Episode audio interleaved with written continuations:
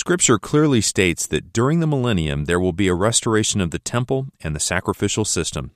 How can this be, since Jesus paid the price as the final sacrifice with his death on the cross? Well, stay with us and find out. How firm a foundation, ye saints of the Lord, is laid for your faith in his excellent word. What more can he say than to you he hath said, to you who for refuge to Jesus have fled. Fear not, I am with thee. You're listening to the Question and Answer program with our Bible teacher, Doctor J. Vernon McGee, who answered the questions of his many listeners for over thirty years. This is a ministry of the Through the Bible Radio Network. Before we get to our questions, though, let me first remind you to take some time in the next few days to write and let us know that you're listening to this broadcast. The only way that we know that you're listening and enjoying this program is when you write and tell us. Now let's get to those questions. The first one comes to us from Charlotte, North Carolina. The listener writes, "Could you explain why there will be animal sacrifices during the millennium?" And that, my friend, is a very good question. That is one of the objections that I heard against the premillennial viewpoint and taking the Scripture literally. To restore the bloody sacrifices would be a terrible thing. Well, may I say to you, I've thought about that a great deal since then. I don't think it's a terrible thing. If the bloody sacrifice before Christ came pointed to his coming, certainly the bloody sacrifice for Israel can be used to point back to his coming, and it make it clear to them that those sacrifices before he came pointed to him. And then it will tell something of the tremendous price that he paid for their redemption, as it is for our redemption today. I sometimes think that very candidly. I said this to one of my assistants when I was pastor of the church at Open Door on Sunday morning after we'd had the communion service.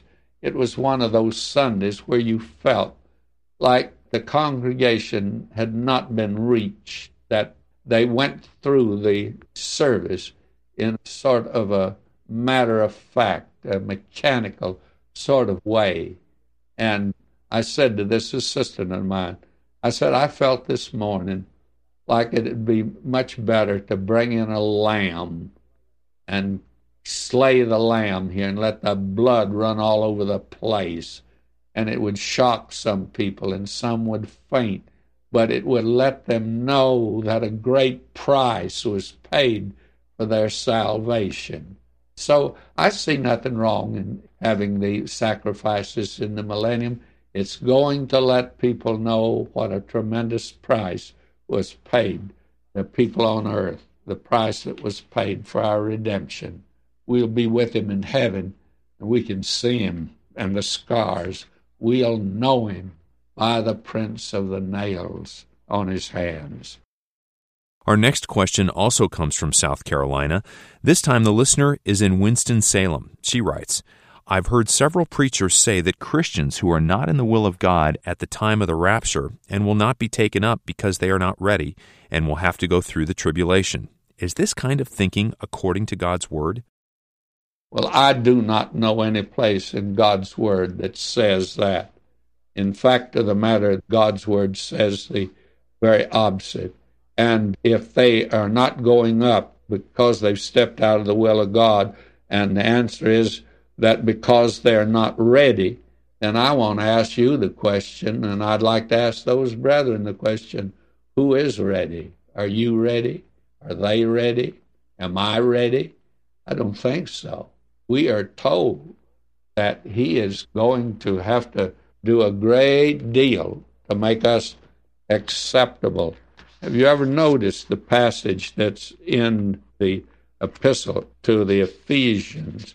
And I think probably I ought to turn and read that passage. It's found in Ephesians, the fifth chapter. Husbands, love your wives, even as Christ also loved the church, gave himself for it, that he might sanctify and cleanse it with the washing of water by the word, that he might present it to himself a glorious church, not having spot or wrinkle or any such thing, but that it should be holy and without blemish. You know, he's going to have to do a cosmetic job and also an internal job on the church to make us acceptable. You see, my friend, we are not able. I don't care how far we are in this matter of sanctification. We may feel like we are ready to sprout wings, and we may get up and polish our halo every morning. But my friend, you and I are not worthy to stand in his presence, so he's going to cleanse us and make us acceptable. And those two people that stepped out of the will of God, they will be there also, by the way. And they'll be there the same way that the preachers are there, and that is because of the grace of God that Jesus died and made it possible for us to be saved. How wonderful that will be, by the way. We turn now to a question from a listener in Jerome, Michigan, who writes, "What do you see as the role of women in the church, and should a church have deaconesses?" Now, let me say something that seems contradictory to my position. I do not believe that women should be preachers. They're not to be theologians. And I feel a woman's really out of place in that place. But when you've said that, you haven't said all. The reason that she's not to do that is I think God has something more important for her. If you'd go over to the sixteenth chapter of the Epistle to the Romans, first verse, it is the most remarkable verse you've ever seen. It says, "I commend unto you Phoebe, our sister," not our brother, but our sister, "which is a servant of the church, which is in Cenchrea." She apparently carried the epistle to the Romans in her skirt, to the Romans. May I say to you, friends, that was a pretty important assignment if you tell me. Now, she didn't write the epistle to the Romans, but she carried it. May I say to you, that was a tremendous responsibility that she had. And I find that if you go on down in the sixteenth of Romans, women are pretty active in the church. He says, "Greet Priscilla and Aquila, my helpers in Christ Jesus." Here's a couple. You meet them all over the Roman Empire, all the way over to Ephesus. May I say to you that they were active in the church. And then you have down here, too, that I actually have a sermon on, and it is verse twelve. "Salute Tryphena and Tryphosa, who labor in the Lord." Well, who are they? I don't know. Two women. I've often thought they may have been twins. Two women, maiden ladies. They never got married, you know. But they were active in the church. What were they doing? Not preaching. I don't know what they did, but they labored for the Lord, and they helped get out the Word of God. Now, when you come to this office of deaconess, I believe today that it's been a big mistake that we have not given an importance to the office of deaconess, and that women become officers in the church, not deacons, not elders, not pastors, but deaconesses. And you know the number of things that they can do. I remember that we had a very wonderful couple when I was pastor of the church of the Open Door, and her husband died, and I had the funeral, and my, I've never seen a woman so crushed, so heartbroken. So I felt like, and I wasn't supposed to visit at the church of the Open Door because, you know, membership was large. I couldn't get around, visit anybody, so we had quite a few that did, but I felt obligated there, and I went out to try to comfort this lady. If you want to know the truth, I didn't do any good at all. Yes, she appreciated the visit of the pastor and, you know, all that sort of thing. That sounded good, and that was fine. I didn't help her. And so I recognized I hadn't, so I went back and I called up another very wonderful member of the Church of the Open Door. She's a widow. She lost her husband. I said, look, Miss So-and-so's out there heartbroken because she's just lost her husband. She thinks she can't live. She wants to die. And I said, I've been out talking to her. I didn't get anywhere. Well, you know, I told this woman, this widow, I said, go out and talk to her. So she went out and talked to her. And by the way, they became very good friends. And this woman told me afterwards, she says, you know, I don't know what I would have done if Miss So-and-so hadn't come out, and says it was so sweet and wonderful of her to do that. Now, I say to you, I think we made a big mistake not having a few more deaconesses around in the church. And so I never wanted to upset the church, I guess. You know, some thought I was revolutionary enough. And so that would really brought about a revolution. But we need it, I think, in the church today. It would be nice to have women as deaconesses, and they can do things that men could never do. In First Corinthians eleven twenty-two, it says, what? Do you not have houses to eat and drink in? Or do you despise the church of God and shame those who have nothing? What shall I say to you? Shall I praise you in this? I do not praise you. And then in First Corinthians eleven thirty-four, it says, but if anyone is hungry, let him eat at home, lest you come together for judgment. And the rest I will set in order when I come. So this listener in Millhall, Pennsylvania writes, what is the meaning of these verses? Well, the early church had this agape feast, love feast. It was marvelous. But when you get over to Corinth, I tell you, they abused it. And I've been to many banquets in churches, which I thought that should never have had. But I've also been to banquets in churches which I found out were very spiritual, very beneficial. And we found out in our tour to Hawaii, it's remade our tour. We serve two meals, breakfast and evening meal. That has drawn people together and to the Lord in a way that I didn't believe it could possibly happen. So that, very candidly, it's owing to how the meal is conducted in the church. I think there's too big an emphasis today on the kitchen. I've been in several new churches recently. They didn't even take me into the auditorium to show me that. They showed me the kitchen. Man, why, there's no restaurant. The Waldorf Hotel in New York City doesn't have a kitchen that compared to some of these churches today. And may I say to you, the great emphasis is upon eating in the church. Now, if it were done in the right spirit, in the right way, and the Word of God was used as a means of getting the Word of God, I'd find. But I find out that it's the way for them to get actually away from the Word of God. In fact, I've heard the Toastmaster make a statement like this, well, tonight we're going to have a lot of fun. That means we're not going to have much about the Bible, you see. I don't know why that today we're letting this psychological malaise take over, and today we've got to have a great deal of self, a great deal of the flesh, and a great emphasis on that, and not upon the Word of God, and that you can't have fun studying the Word of God. Now, I've found that studying the Word of God's a lot of fun. Now we come to a letter written by a listener in Lubbock, Texas. She wrote to Doctor McGee concerning the concept of Christ's title, Son of Man, which she diligently studied and then presented her finding in her letter. She wanted Doctor McGee to review her conclusions and discuss them. Here now is Doctor McGee with her letter. I am following your journey via radio through Genesis. At the same time, I'm commuting, that is, reading and rereading bits at a time in Matthew. Now on the Transfiguration, chapter seventeen, in your notes you state that John does not include this event in his gospel because it's the transfiguration of Jesus the man.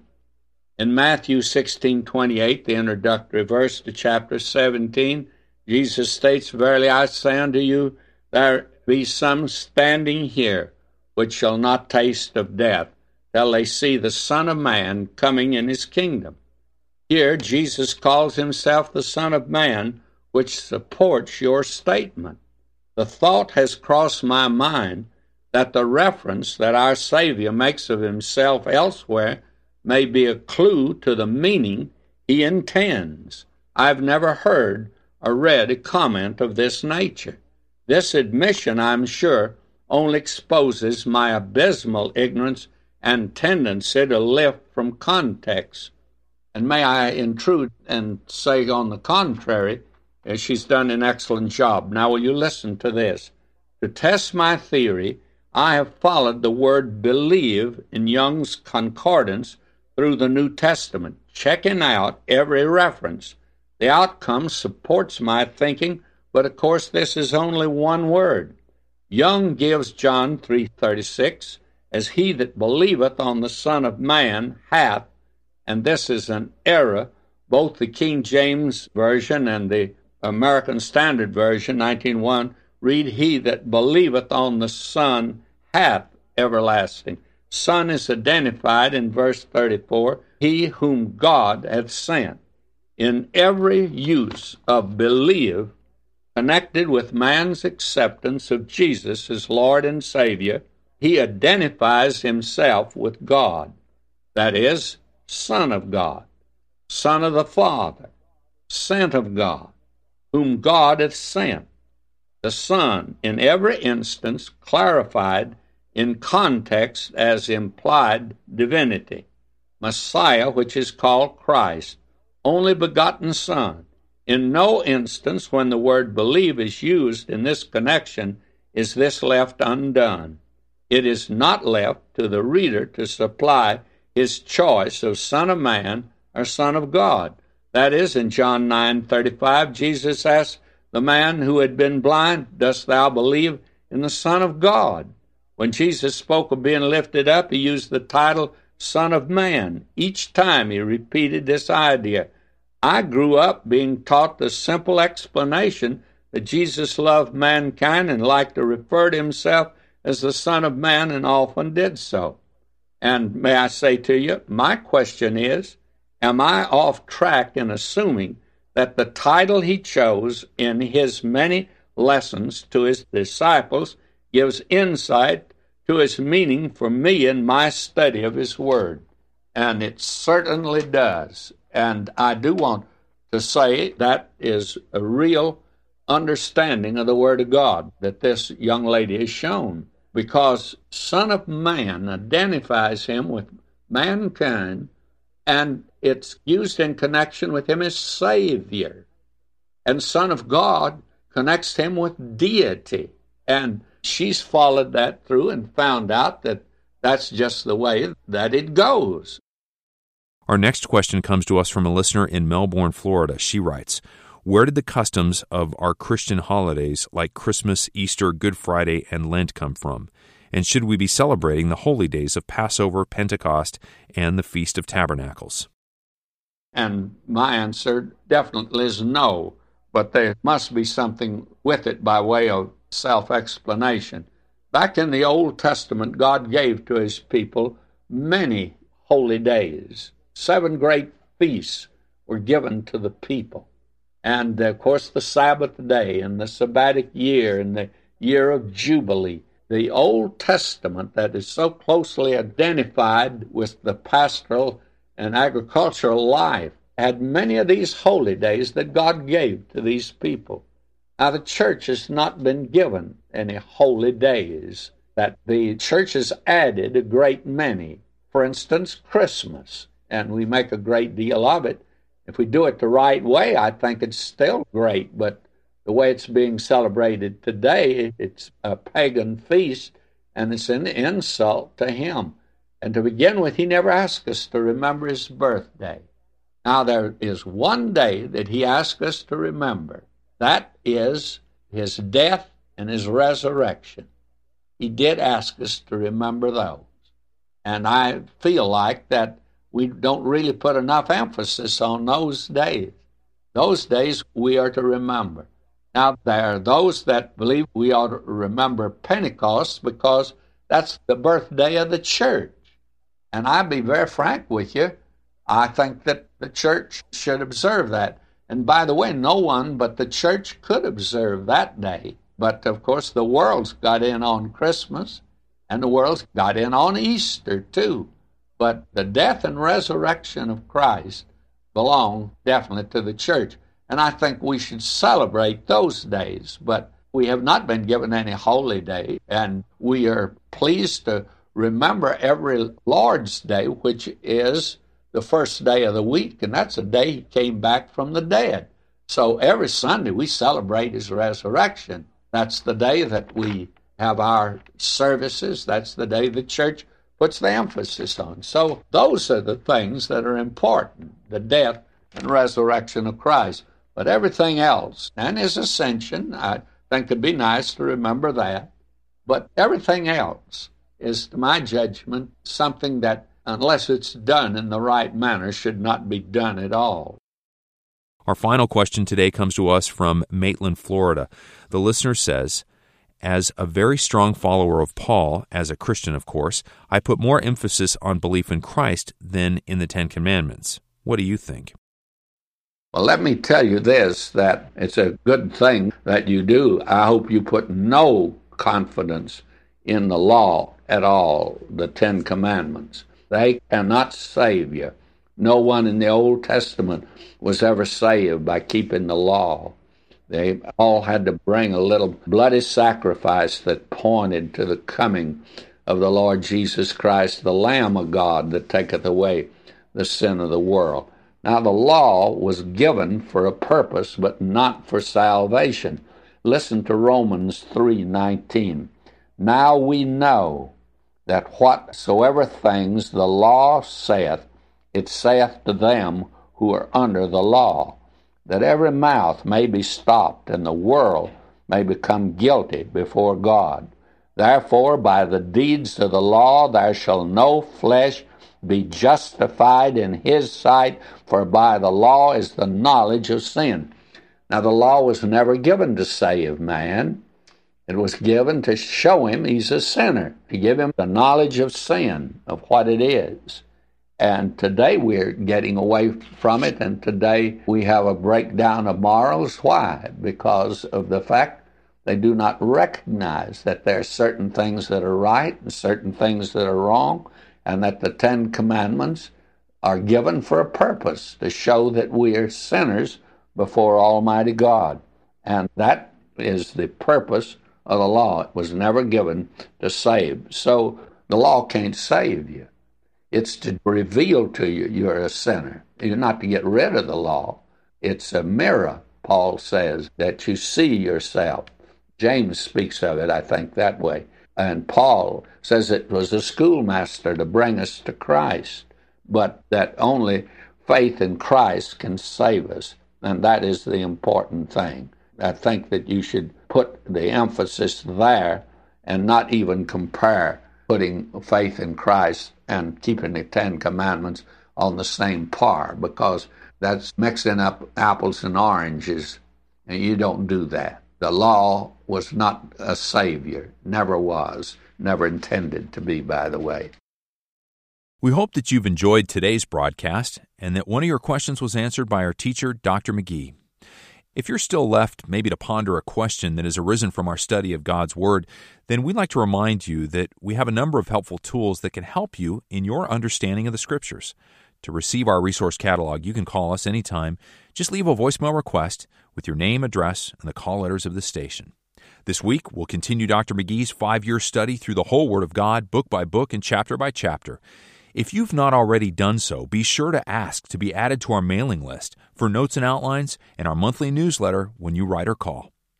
Although many of you are blessed through these question and answer programs, it's our flagship Through the Bible broadcast that's being taken around the world in over one hundred languages and dialects. Now, that may be difficult to comprehend, but consider for a moment that when you're listening to the teaching of Doctor McGee, a Muslim woman in Iran is also listening. At the same time, there could be a small group gathered around a speaker box in Vietnam, or maybe a young man in Argentina is also hearing these programs in Spanish, as a prisoner in Poland listens from his cell. These people who hear these broadcasts are really just like you and me.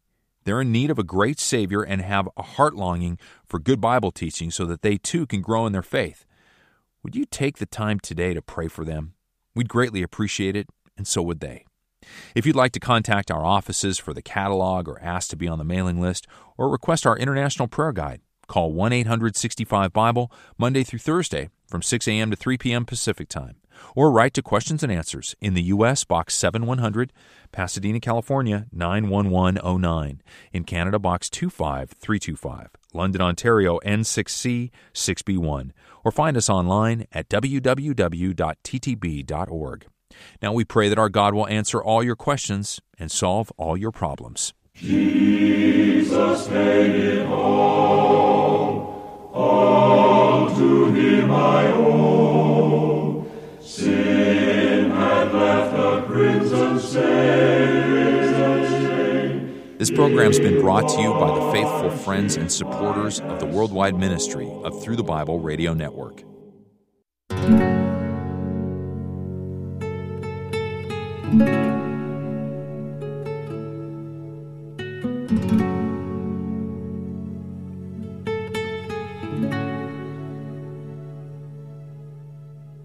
Thank you.